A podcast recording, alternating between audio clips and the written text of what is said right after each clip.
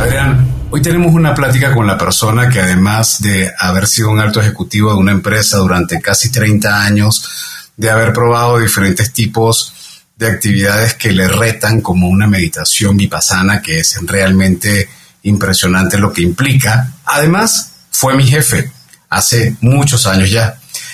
¿Qué te pareció este episodio? Fue un episodio muy interesante y creo que con muchos aprendizajes. Laurent Pellet, como lo dices, recientemente renunció a Grupo Edenred y nos platica este camino por sus últimos años, donde tomó un año, 11 meses de año sabático. Y bueno, después de pasar por meditación, de atravesar el Atlántico en un catamarán, nos platica sobre su decisión y sobre el futuro que tiene, sobre todo dedicado al coach. Un gran episodio donde pues comenzamos de movernos a detenernos, y creo que es algo muy interesante. Aquí en Cuentos Corporativos. No se lo pierdan. Hola, ¿estás listo para escuchar este cuento? Vas a disfrutar de grandes historias y valientes protagonistas. No pelean con dragones, pero peor aún, se enfrentan al mundo real. Y como todo cuento, este también empieza con un había una vez. ¡Que lo disfrutes! Adrián, hace unos años se hizo muy popular un discurso de Jack Ma, este famoso profesor de inglés que se hizo millonario luego de fundar Alibaba. En su pitch, él decía: cuando tengas 20 o 30 años, encuentra un buen jefe. Según este empresario chino, un buen mentor es mejor que una buena empresa porque te va a enseñar y te ayudará a ser mejor y a progresar. ¿Cómo ves? Sí, Adolfo. Luego Jack Ma decía que entre los 30 y los 40 años debías de hacer algo por ti mismo. Que si algo te gusta y quieres hacerlo, no esperes a nadie. Hazlo aunque nadie crea en ti. Y él hacía mención al tiempo en que comenzó con su negocio, cuando todo el mundo lo trataba de loco al momento de que explicaba qué era Alibaba. Y bueno, luego llegamos al periodo entre los 40 y los 50 y, según Jack Ma, uno debe hacer algo en lo que es bueno, no algo sobre lo que no se tiene ni idea. Así te centrarás en lo que realmente dominas sin tener frustración. Y después él decía que entre los 50 y los 60 años permanece entre gente joven y feliz. De esta manera podrán intercambiar experiencias y nuevas visiones. Podrás realizar lo que se conoce como la práctica del coaching. Pues precisamente hoy vamos a hablar de evolución personal, de coaching, meditación vipassana y de cómo se siente hacer reset en tu vida profesional a los 50 años. Con nuestro invitado que está conectado desde Francia, y para hacerlo lo haremos diciendo, como siempre, nuestras palabras mágicas. Había una vez un intranquilo joven de origen franco-húngaro. Él estudió física y matemáticas en la Universidad Côte d'Azur, luego hizo un máster en finanzas y management en la IDRAC Business School y, por si fuera poco, realizó el Program for Management Development en la Universidad de Harvard. Nos acompaña Laurent Pellet, quien durante casi 3 décadas fue un alto ejecutivo de Accor Services, compañía que se convirtió en el año 2010 en Edenred, reconocido grupo de origen francés especializado en el mundo de servicios transaccionales para empresas. Laurent comenzó en el año 95 como auditor interno en Francia. 4 años después pasó a ser CEO de la operación de Accor Services en Hungría.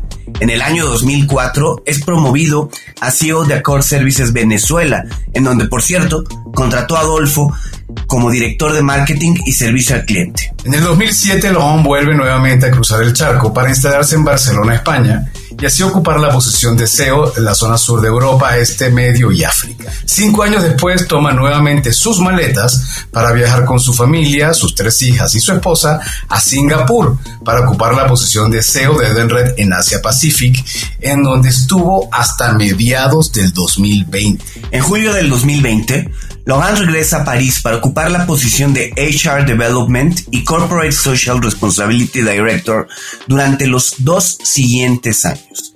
En marzo del 2022, decide de pronto dar un cambio a su vida y tomar un año sabático para, entre otras cosas, cumplir su sueño de convertirse en un skipper o capitán autónomo en un catamarán. Ya nos platicará de eso. Y bueno, atravesar el Atlántico en un barco de vela.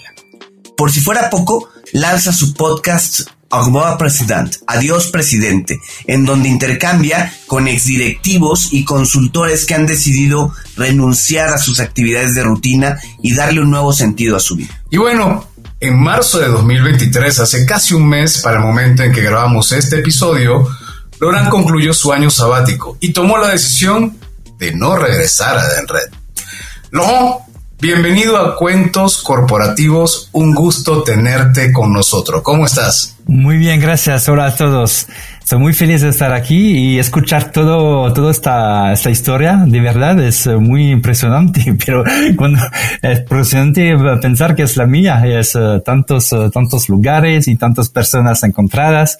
Así que siempre es una buena sensación de escuchar eso y estoy muy, muy, muy feliz de estar aquí del otro lado del Atlántico con vosotros para compartir este momento. Laurent, y vamos a comenzar conociendo un poco más de ti, pero dejando de lado la parte curricular. Ya platicamos de tu gran carrera en Edenred, ya nos contarás, pero fuera de eso, ¿qué te gusta hacer cuando no estás trabajando? ¿Haces meditación? Sabemos, ¿te gusta la parte del catamarán? Platícanos un poco más de ti. Sí, yo siempre cuando estuve joven fue un tipo que le gustaba mucho más estar al exterior. Yo estaba mucho buceando. Es que tengo mi maestría de buceo, estaba monitor para enseñar y también hace parapente, no sé si se dice así en español, para volar, ¿sabes? Así fue un sueño mío de volar y que lo hice. Pude hacer todo esto porque nací en Nice, que es sobre la Costa Azul, y ahí todo es fantástico, ¿eh? La mar, la montaña, todo eso, esquiar. Así que todo eso es realmente lo que fue muy importante para mí durante mi juventud. Y después cuando salí de Niza para ir a la capital, a París, fue un poco más difícil de hacer todo eso, pero siempre me quedó este gusto para la libertad, la naturaleza, y toda la tranquilidad que trae este sentimiento de estar con la naturaleza. Así que ahora mismo estoy en París, pero de verdad cuando estoy en París me siento un poco asfixiado. Así que a partir de un momento realmente necesito la necesidad de salir. Y cuando regrese en 2020, como le dijiste después de esta expatriación, decidimos con la familia de instalarnos en el suroeste de Francia, en una pequeña ciudad cerca de Biarritz. Y aquí pienso que lo hice porque tengo la misma sensación, estoy muy cerca del mar, y entonces ahí me siento muy bien con este ambiente de naturaleza. Cuéntanos, tienes tu familia, 3 hijas y tu esposa, ¿cierto? 3 hijas, sí. Marina, Julie y Emily, sí.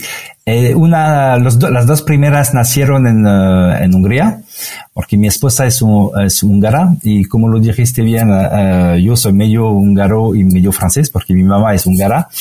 Y la tercera es Emily, que nació en Caracas, entonces ella es franco-húngara venezolana, porque ahí hay el derecho del suelo, así que ella está muy orgullosa de eso, y entonces sí, son realmente niñas que son muy con la mente abierta y les gusta mucho viajar y también la libertad y el sentimiento de poder ir donde quieren, al momento que quieran.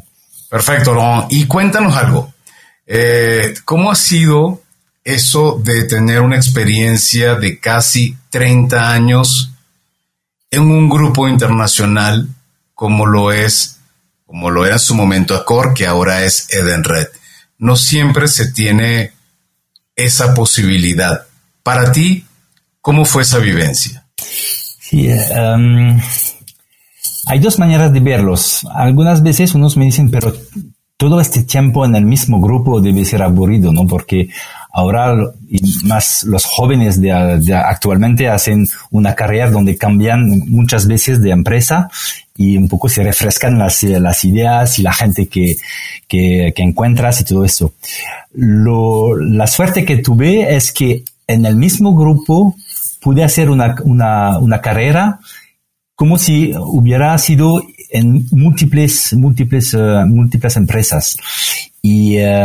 Y es verdad que lo bueno de hacer una carrera internacional en el mismo grupo es que cada vez cuando llego en un nuevo país, conozco ya el business, la gente me conoce y así es mucho más fácil. Así que es una manera muy cómoda de poder cambiar de vida cada 3-5 años, pero estar muy productivo cuando llegas en un nuevo país. Y de verdad es, para mí, nunca tuve el tiempo de aburrirme y muchas veces la gente me pregunta, pero ¿no pensaste irte de este grupo? Es que no tuve la oportunidad porque cada vez me presentaron una nueva oportunidad antes de que yo pude pensar, ahora me siento aburrido.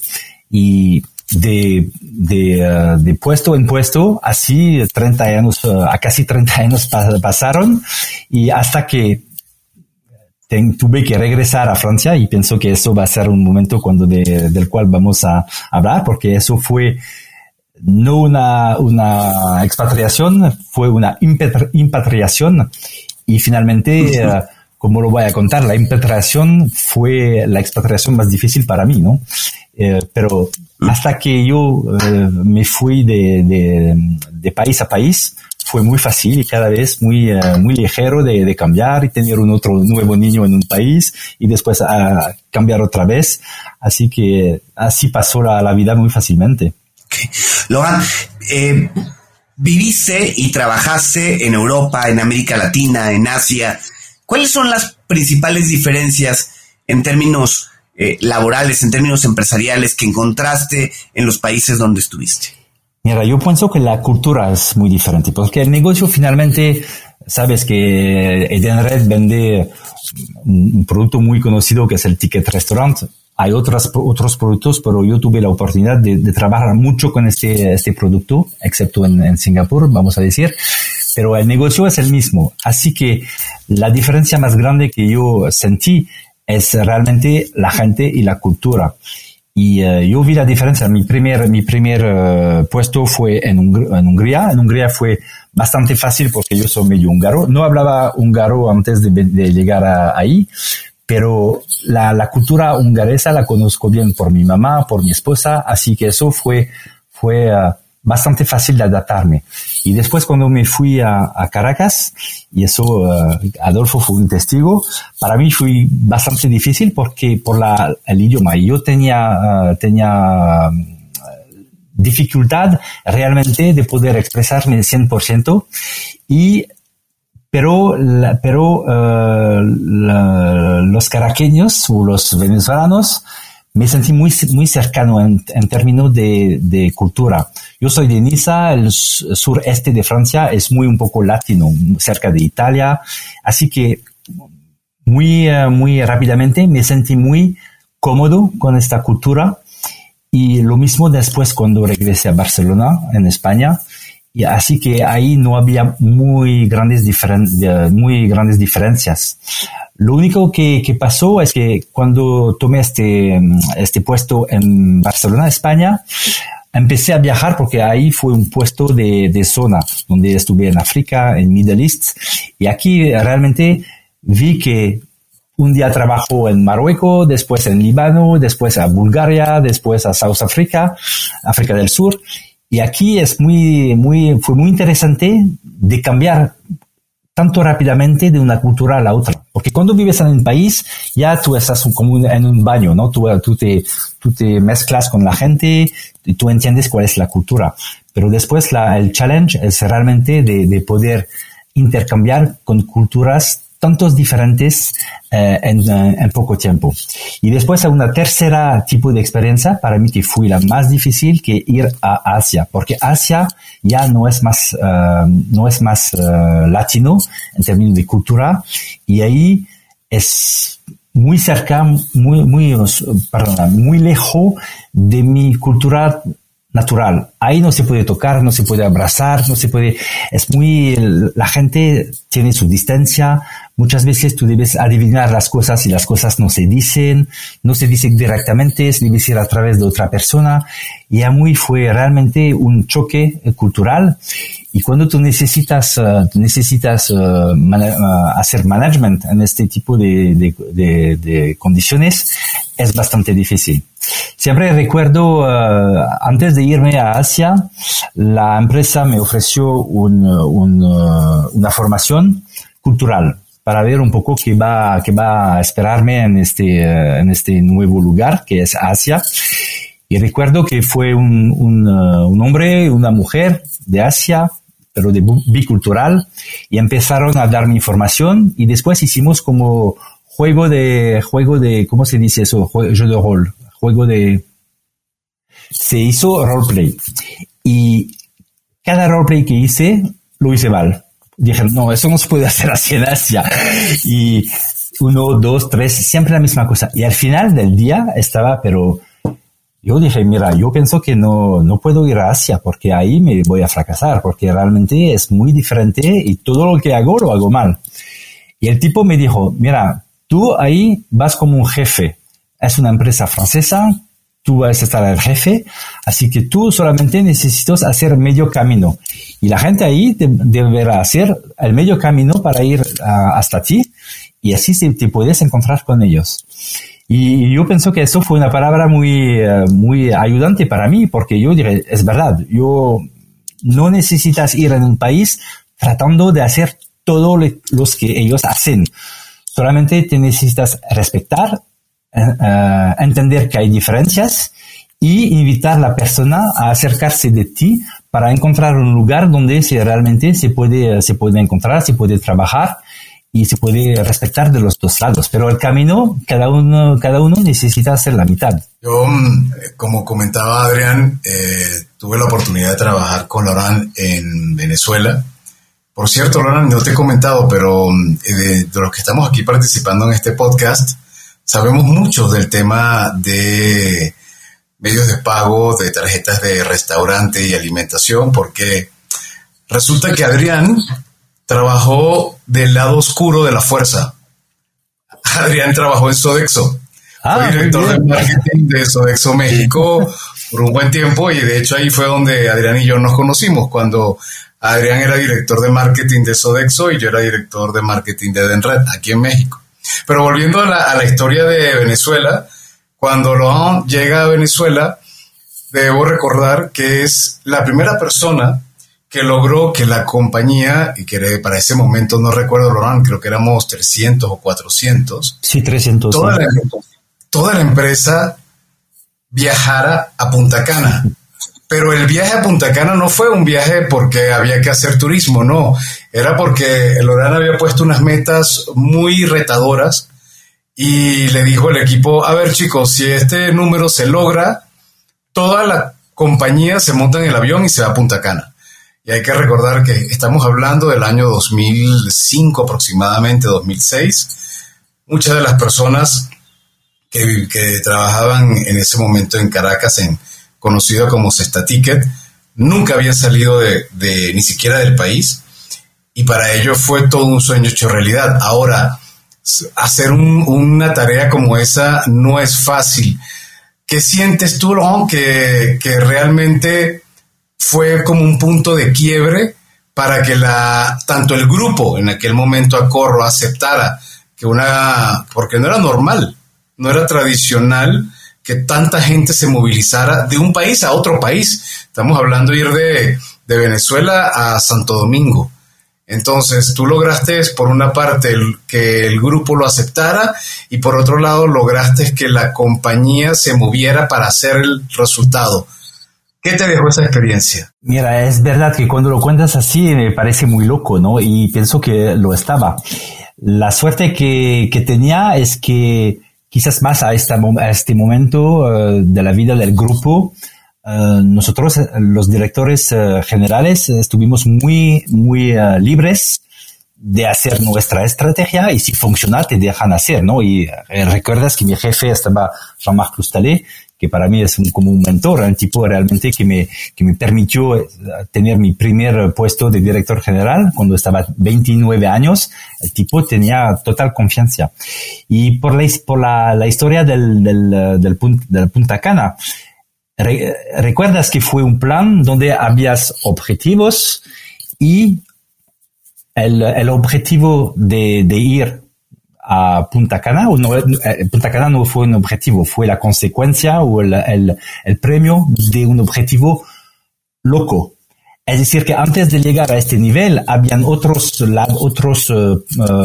niveles donde se podía ir a la playa, no recuerdo cómo se llama la playa abajo de Caracas. Era Margarita o sí, era una playa que quedaba muy cerca. Sí, vale, entonces sin tomar el avión, habían niveles de objetivos donde se podía ir toda la empresa, pero mucho más fácil.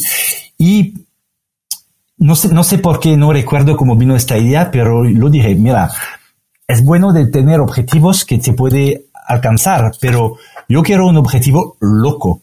Y loco decir que nunca nadie hubiera puesto un apuesto que se puede lograr. Y dije yo, enfrente de un objetivo loco necesitas poner un premio loco, ¿no? Y el premio loco, cuando nos habíamos hablado con el comité de dirección, dijimos, mira, vamos a Punta Cana.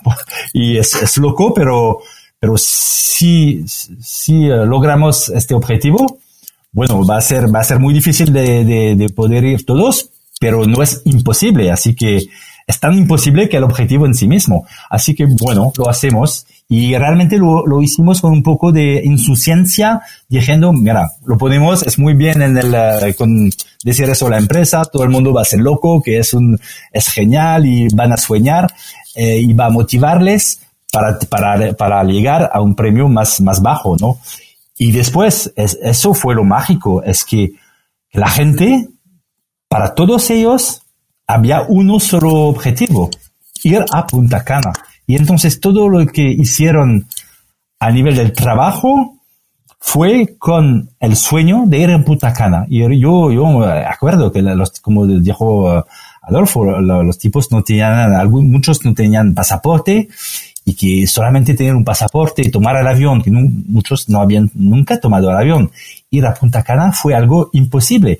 Y el simple hecho de pensar que eso es posible, así que la gente hace todo lo que es posible para realizar su sueño. Y eso fue la mágica, y yo aprendí mucho de esta experiencia, porque después, cuando yo fui el director general de otro director general, cuando estaba responsable de Zona, cada vez contaba esta historia a mis directores generales de países para decirles, mira, tú necesitas poner en la cabeza de la gente un sueño que sea loco, alcanzable, pero casi no alcanzable, pero no te puedo decir, ok, el objetivo es ir a marchar sobre la luna, ¿no? Es algo que se puede hacer, pero que parece al momento cuando lo dices que es solamente imposible.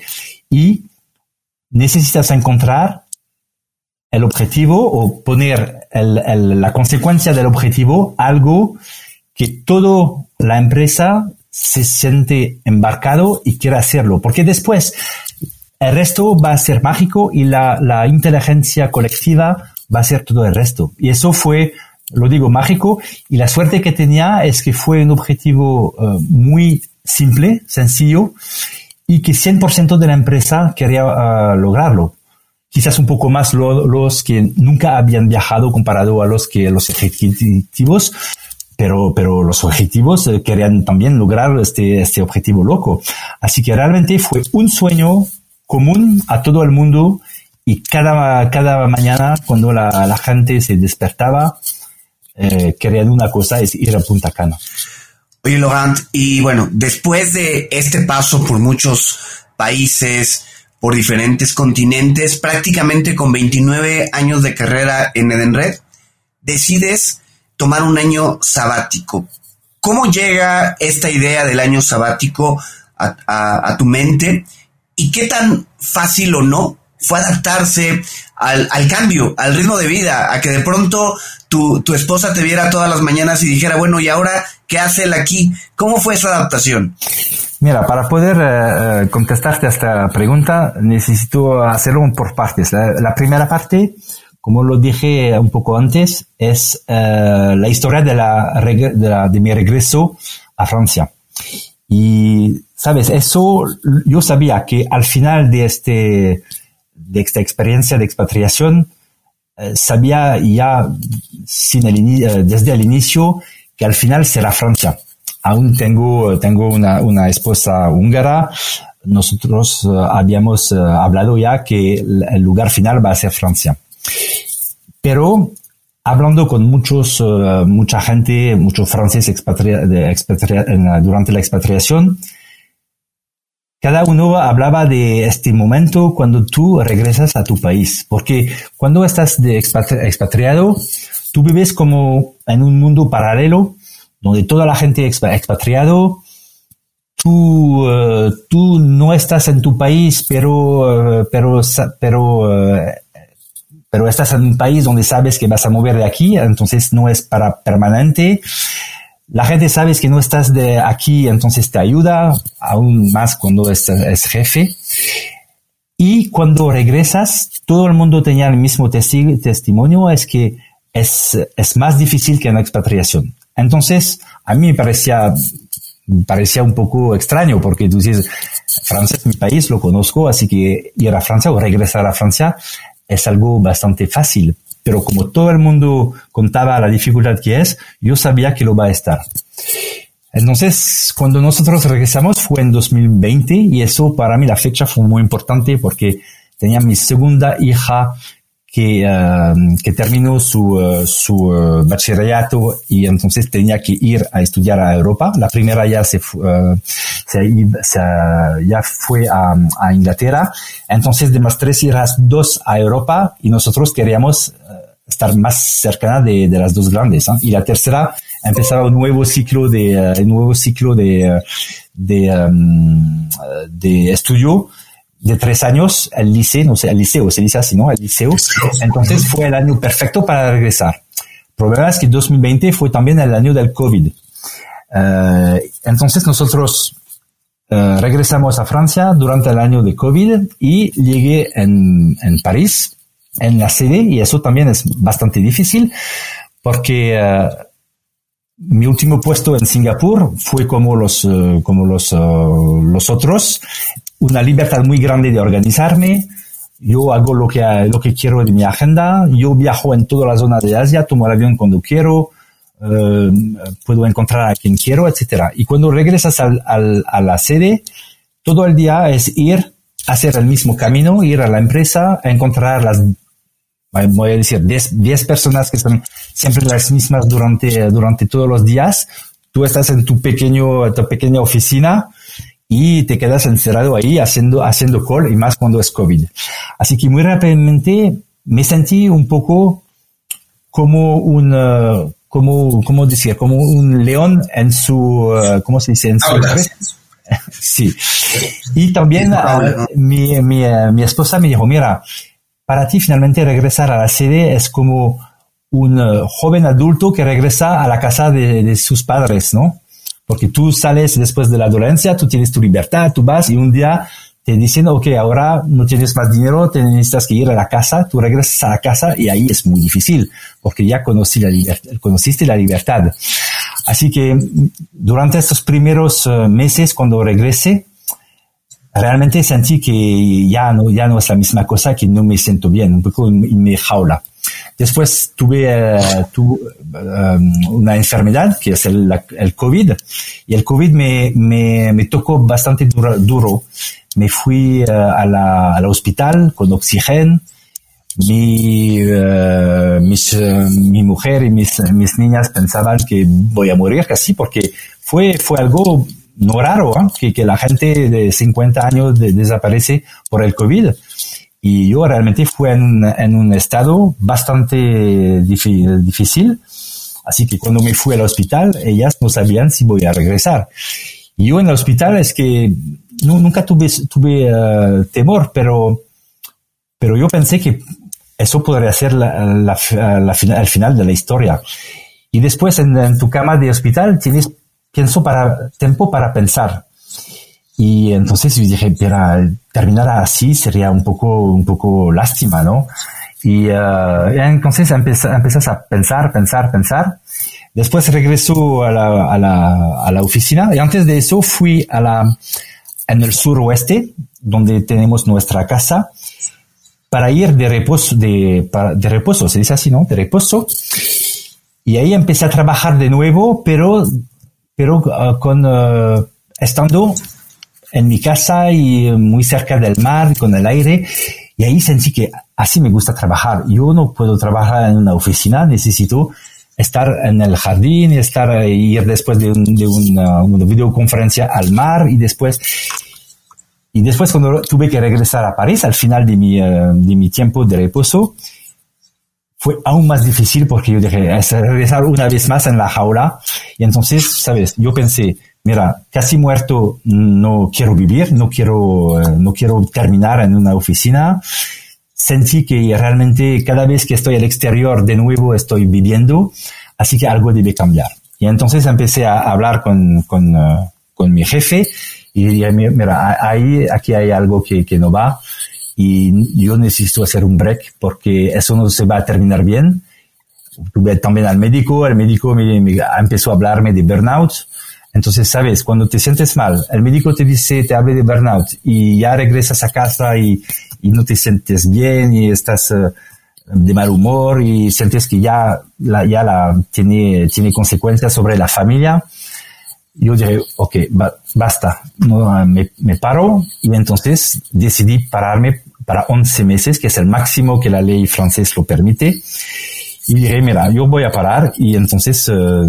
Finalmente nos negociamos para que sea 6 meses, para que la empresa tenga tiempo para encontrar algo, porque 11 meses es bastante, demasiado para no tener a alguien que te reemplaza, porque el puesto fue un puesto bastante estratégico para el grupo. Y después de 6 meses ya estaba el primer día a casa, sin trabajo, y después con 11 meses de libertad adelante.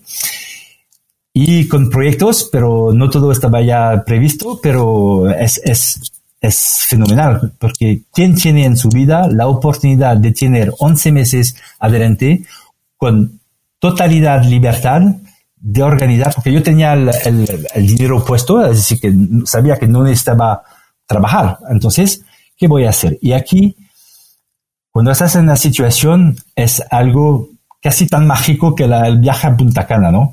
Porque aquí empiezan a pasar cosas que transforman a una persona. Y después pienso que voy a contarle, pero quizás espero la próxima pregunta. Pero es así que nació la idea de este sabático. Y bueno, una cosa que nace durante este sabático es un podcast que se llama Au revoir Président, Adiós Presidente, del cual yo he tenido la oportunidad de escuchar varios capítulos, la verdad, increíble. Después ya te voy a comentar cuáles son mis preferidos. Pero ¿cómo nace este proyecto, Laurent? ¿Cómo nace tu proyecto de podcast? Pero por favor nos respondes luego de este corte. Ya regresamos.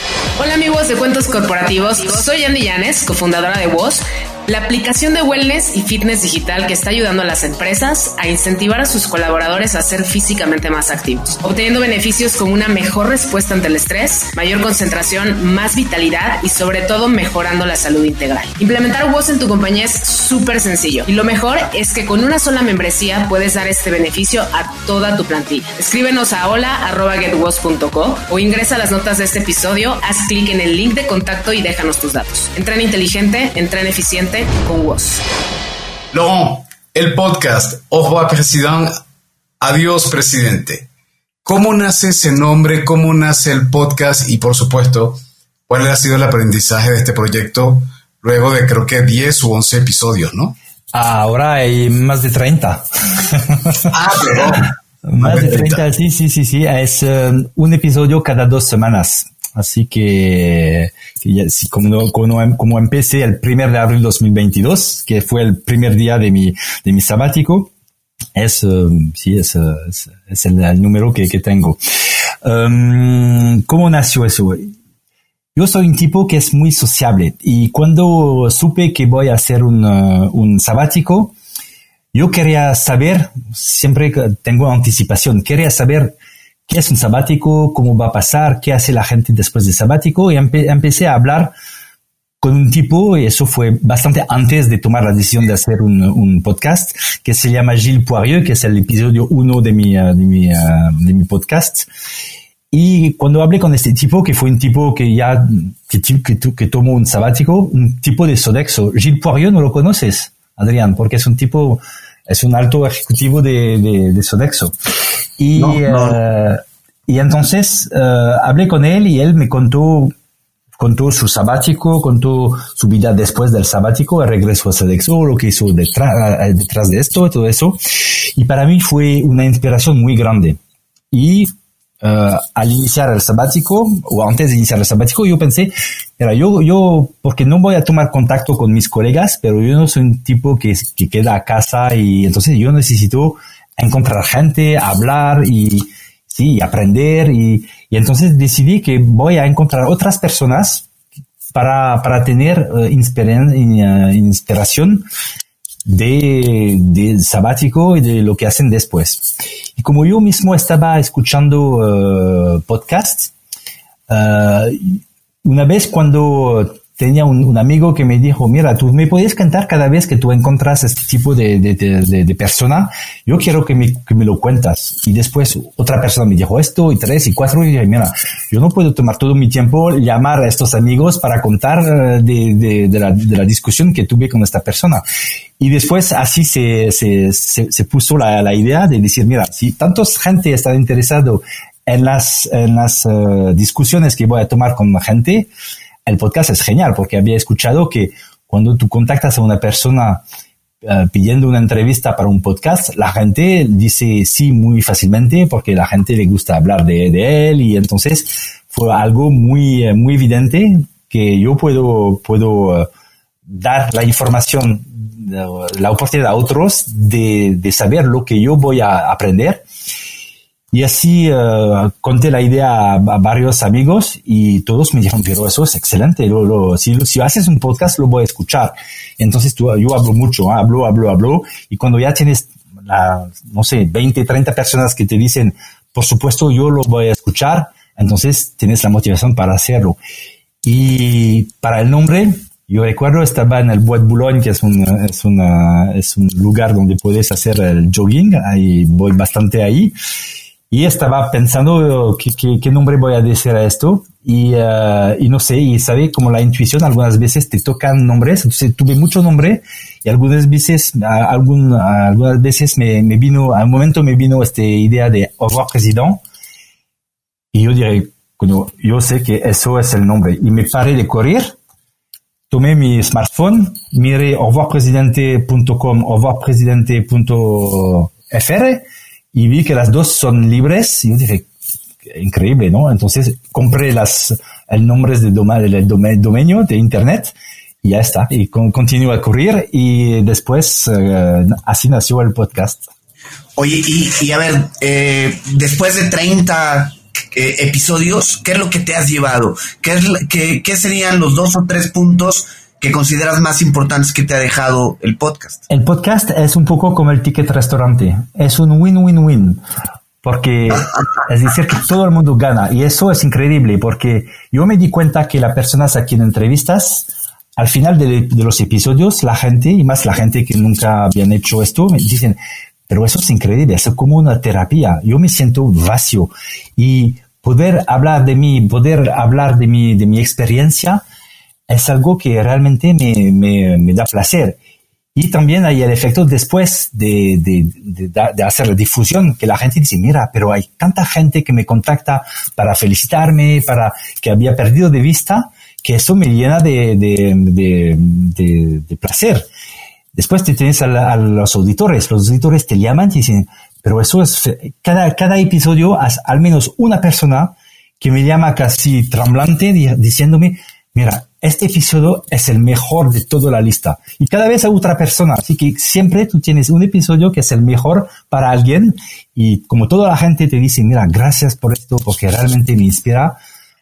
Y entonces eso es fenomenal, porque a mí me llena de placer, porque la gente que está entrevistada es muy feliz, el auditor es muy feliz, y a mí me permite encontrar gente que nunca podría encontrar solamente para pedir un café, porque la gente está bastante ocupada, Y así que nunca pude desarrollar mi network, mi red, de manera tan calitativa que desde que hago este podcast.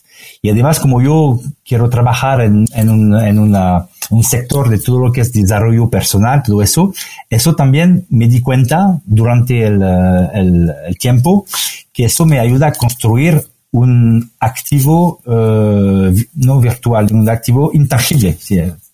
Intangible, decir que realmente cuando traes valor a las personas, a los editores, con frecuencia, con generosidad. ¿Generosidad? ¿Sí? ¿Sí? ¿Generosidad?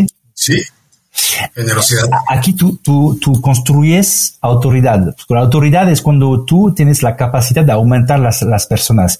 Yo hice este podcast no para monetizarlo, sino realmente para dar valor a las personas, y pienso que es como un karma, ¿no? Que cuando das valor, no busco monetizar, pero sé que el valor va a regresar de una manera, y la primera manera que regresa son todos los gracias que recibo, y también recibí muchas propuestas de gente que quiera hacer cosas.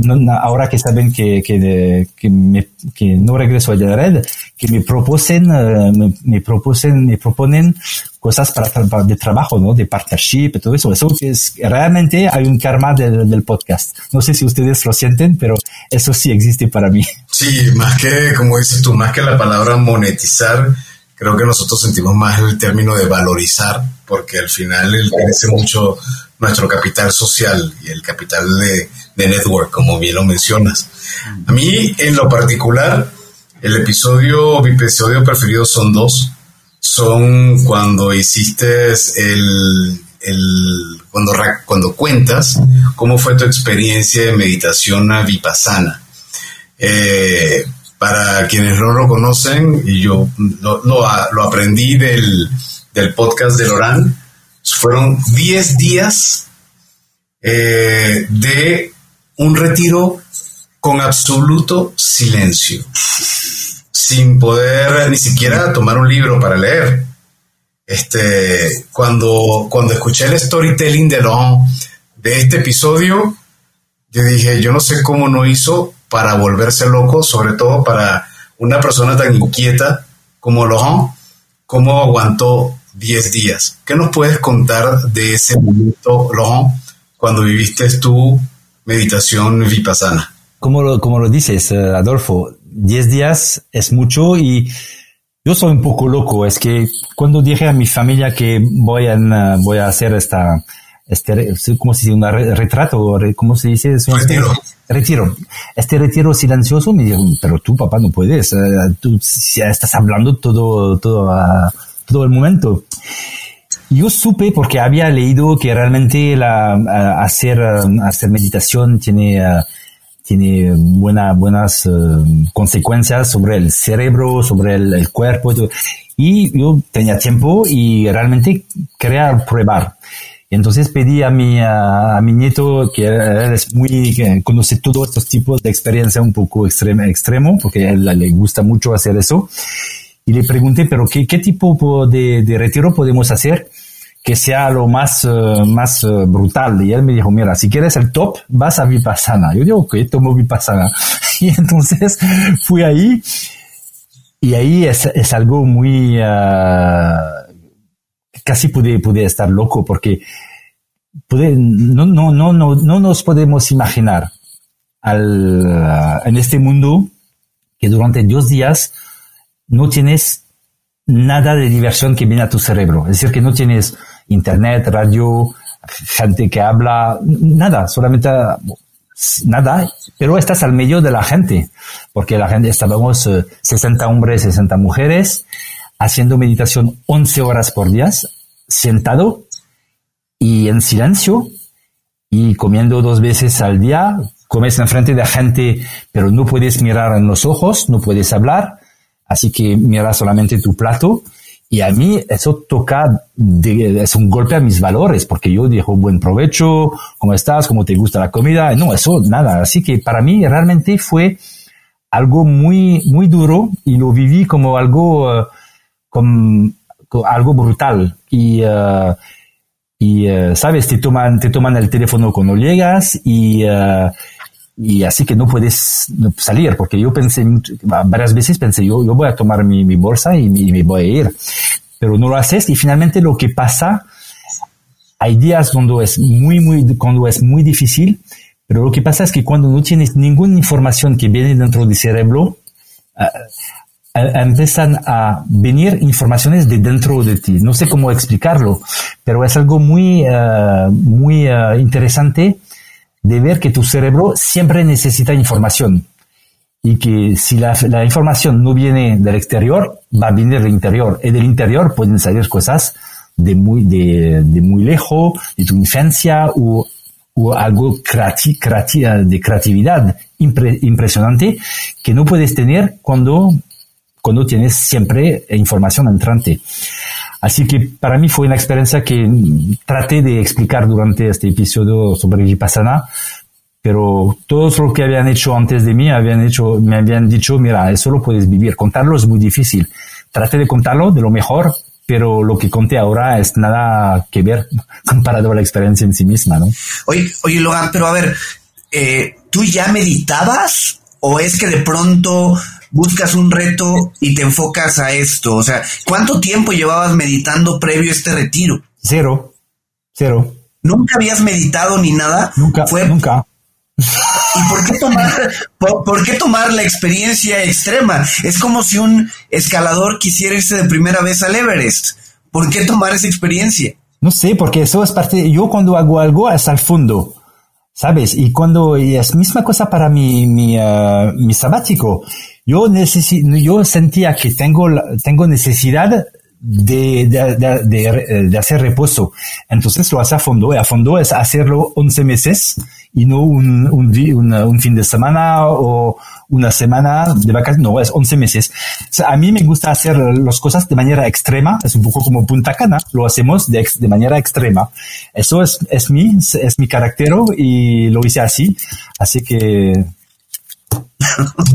Oye, y a ver, después de esta experiencia, sí, ¿qué cosas cambiaste en tu vida después de pasar 10 días en silencio? ¿Meditas ahora, por ejemplo? Sí, 1 hora por día durante la mañana, y así es más y más difícil de tener este momento porque... yo ya vi que en mi aplicación estoy ya a 60 horas desde que regresé, así que es 2 meses, así es casi una hora por día, pero hay algunos días donde pensé que mira, hoy no lo voy a hacer, así que empiezo a sentir que va a ser más y más difícil de tener esta hora por día. También lo que cambió es que trato de hacer actividades donde mi cerebro y mi cuerpo son conectados. Porque una cosa también que aprendí durante estos 10 días, me di cuenta que yo vivía una vida con mi cerebro. Es decir, que mi trabajo es mi cerebro. Cuando escucho podcast es cerebro. Cuando escucho noticias es cerebro. Hablo con alguien durante el almuerzo. Estoy más enfocado a la discusión que a la comida. Y entonces finalmente entendí que me di cuenta que mi cuerpo estaba solamente aquí para que mi cerebro sobrevive. Pero no hay conexión, como por ejemplo, una persona que fabrica muebles tiene su cerebro a disposición de su cuerpo para crear algo. Y eso, la gente que trabaja en el dominio de servicio, no se dan cuenta que están desconectados. Hasta ahora, trato realmente de cambiar eso durante mi vida. Es que cuando me paro para comer, por ejemplo, no pongo nada y solamente miro la comida y como.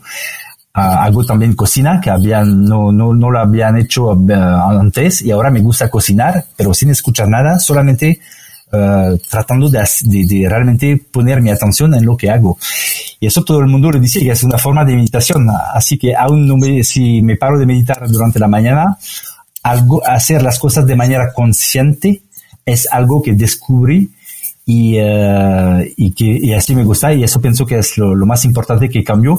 Y tú te das cuenta que realmente vienen cosas, ideas que no tenía antes, y también te calmas, y entonces muchas cosas cambiaron después de estos 10 días. Tengo entendido que es lo que se le domina realmente al mindfulness, es estar presente en lo que estás haciendo y no evadiendo el teórico multitasking de estar cocinando y a la vez viendo el WhatsApp y al mismo tiempo viendo una serie en YouTube, etcétera. Y aparentemente el éxito del foco que te permite eso se ve en el resultado de lo que vas haciendo. Y eso me lleva a preguntarte otra locura que hiciste durante tu sabático, que es ser de skipper y tu proyecto de irte en catamarán. ¿Cómo surgió esa idea? Sí, tú lo dijiste bien, Adolfo. Eso también es una locura, porque yo empecé a hacer, a ir con barco, con catamarán, fue en Singapur con amigos y solamente para, ¿sabes?, escapar y hacer vacaciones con la familia. Y me gustó tanto este sentimiento de libertad y de estar sobre el mar y de ver el sol salir y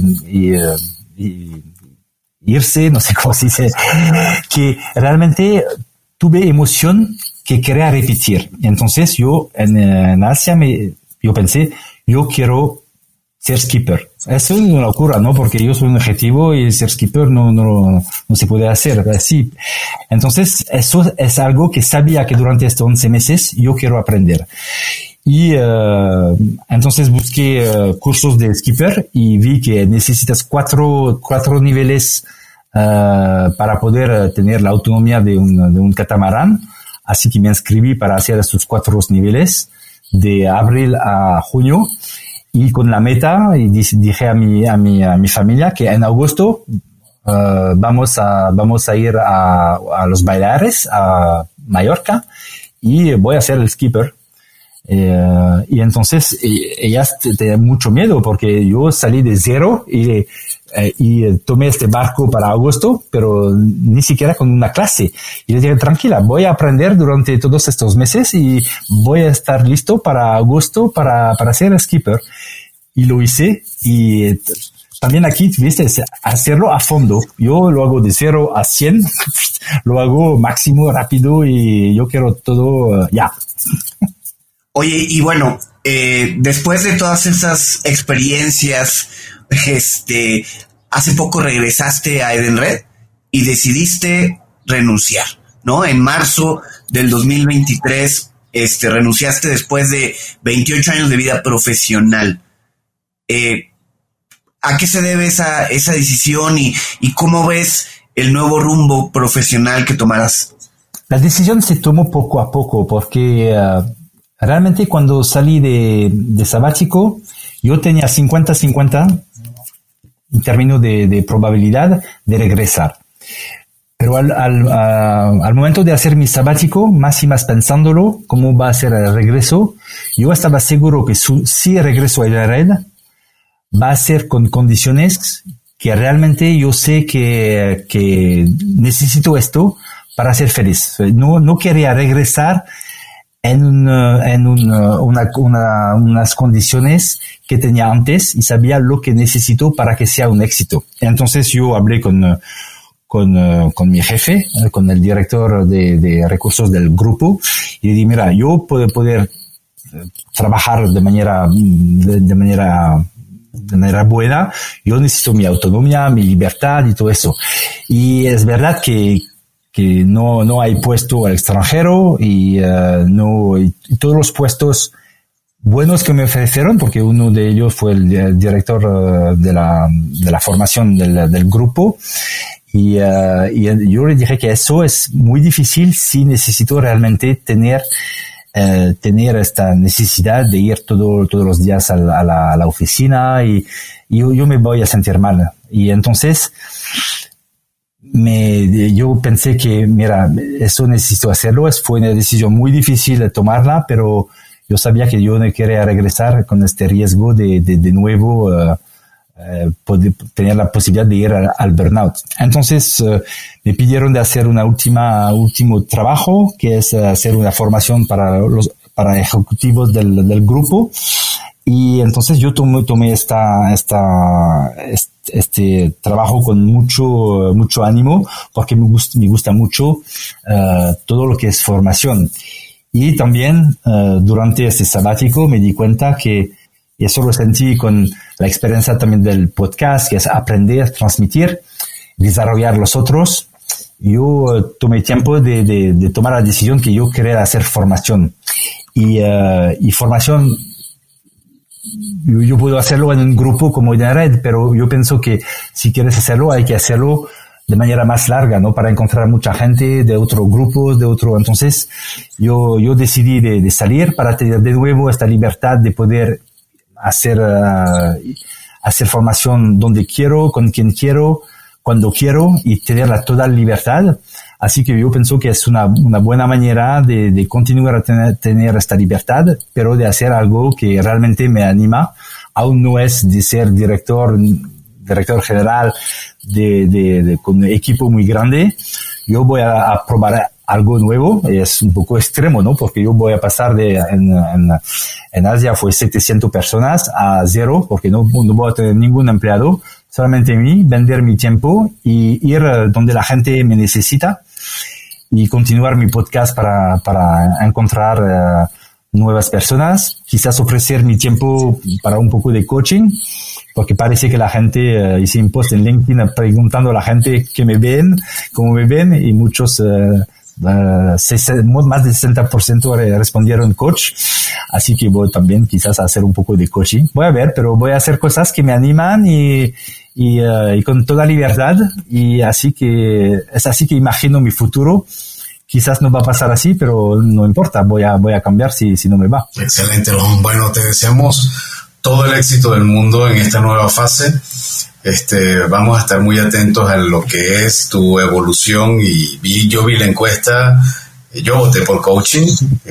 Sí te imaginé como un coach con todas las de la ley.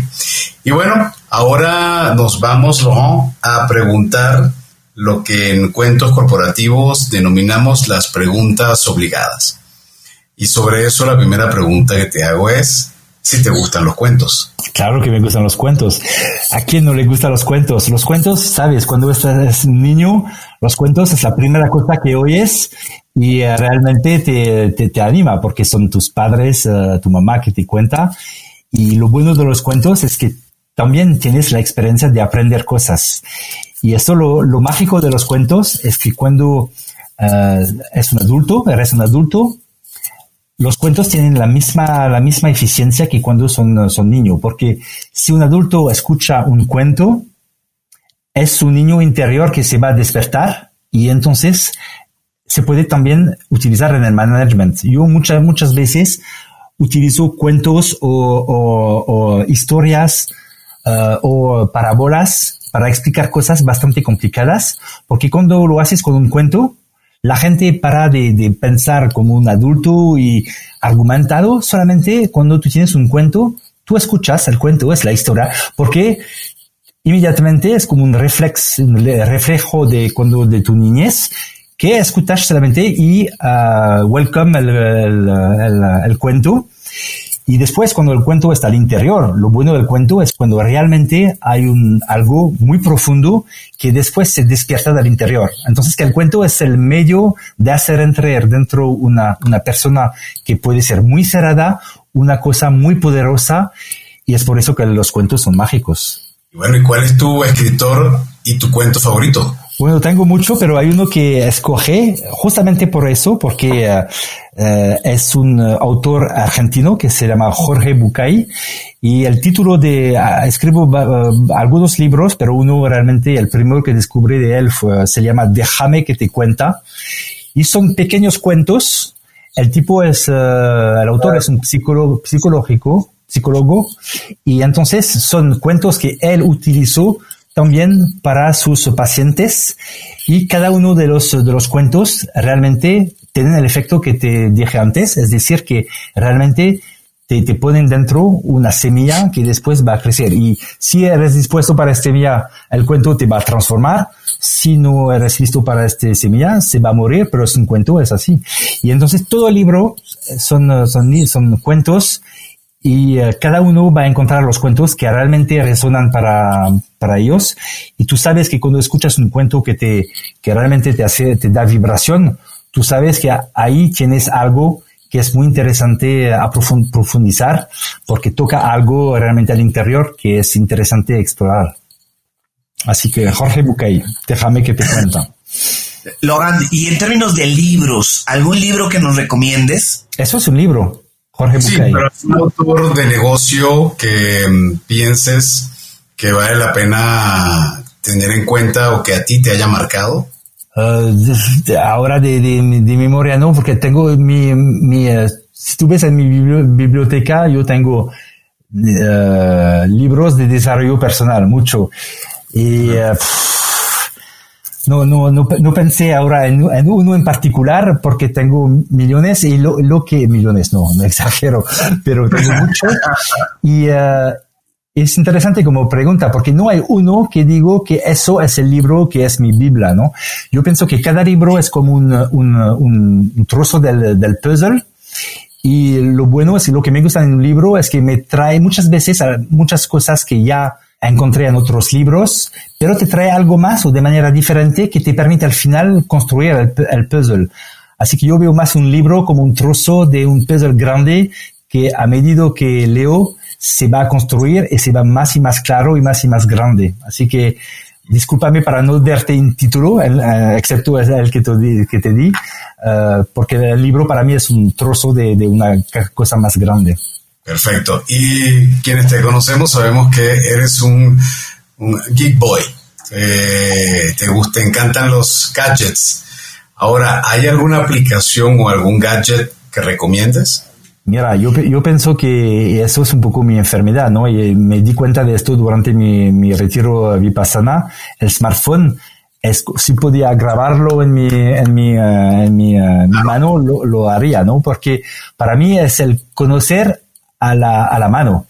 Y siempre, porque muchas veces tengo miles de preguntas en mi cabeza, y tener un objeto que te da respuesta es algo muy poderoso. Y yo estoy todo el día pidiendo cosas a mi smartphone.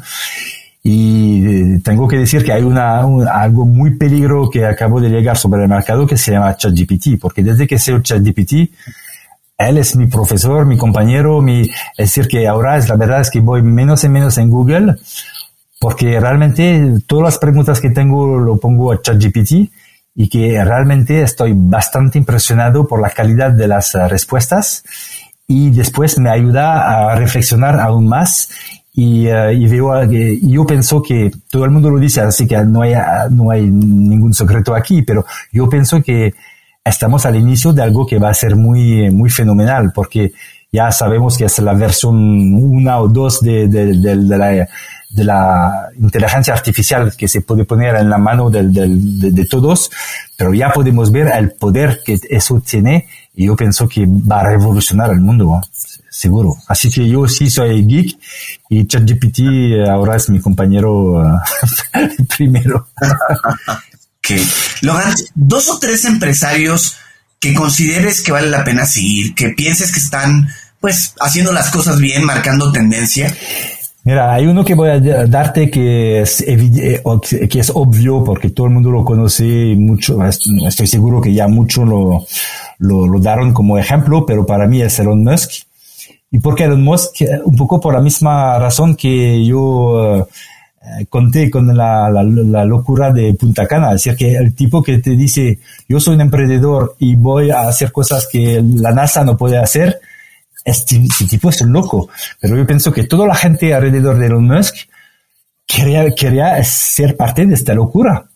Y entonces para mí es el tipo que pone objetivo tanto alto que no se pueden, que todo el mundo se puede pensar que no se pueden alcanzar, y el tipo los alcanza, ¿no? Así que para mí es realmente un ejemplo de lo que es manejar por los sueños.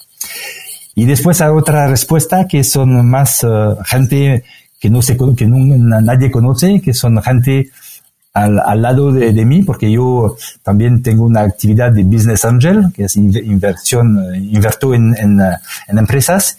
Eso empecé a hacerlo cuando estaba en Singapur, porque tenía un poco de plata a invertir y por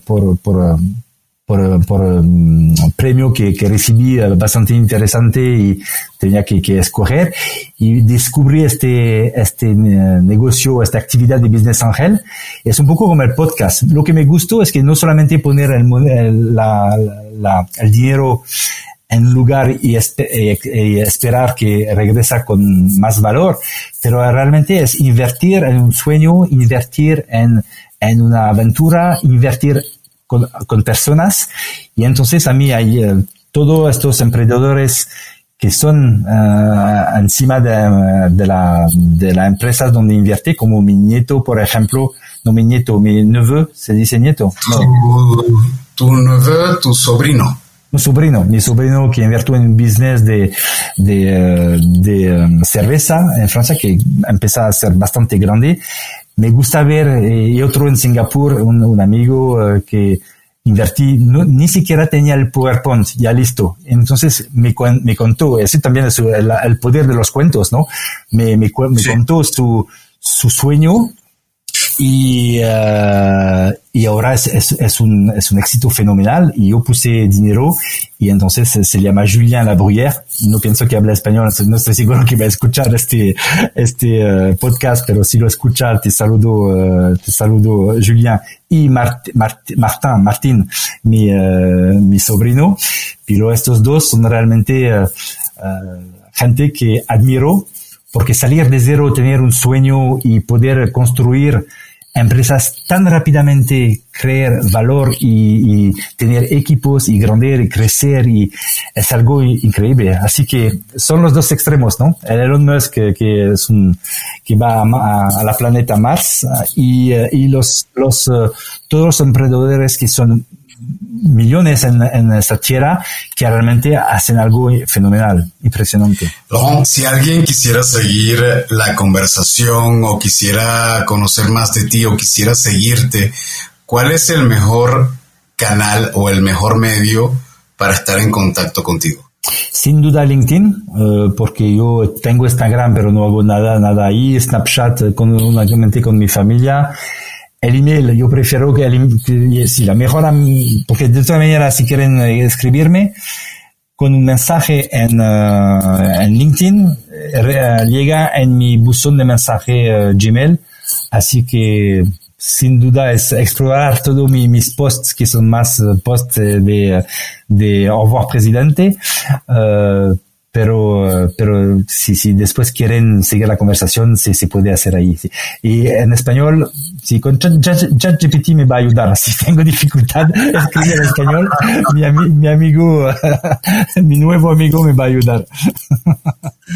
Oye, Laurent, y bueno, para cerrar esta intervención, ¿algún mensaje final que quieras compartir con nosotros, con nuestros escuchas? Sí, es Párate es decir que realmente tomar el tiempo de parar, porque en este mundo tan loco es que vamos como en una centrifuga, y que ni nos damos cuenta que estamos corriendo. Y si no te fuerzas, y cuando te dice ti es ti, pero también todos los auditores que nos escuchan, pero tomar el tiempo de pararse, hay cosas mágicas que empiezan. Entonces yo pienso que el mejor regalo que puedes hacer para ti mismo es pararte y esperar lo que va a pasar. Y parece fácil, ¿no? Parar, no hay nada difícil de parar, pero sí es muy difícil. Y si realmente que tratas de pararte de real, yo lo hice forzándome, porque yo sé que sin ponerme en preso, que es este retiro Vipassana, yo no lo hubiera podido hacer. Así que realmente tomar el esfuerzo de pararse es algo que realmente se debe hacer, porque es muy rico. Bueno, hace aproximadamente 20 años, Laurent Pellet dijo, vamos, así se llamaba el programa en Venezuela y montó a más de 300 personas en un avión y se las llevó a cruzar el Caribe de Caracas a Punta Cana. Y ahora, en 2023, su nuevo mantra es párate y reflexiona.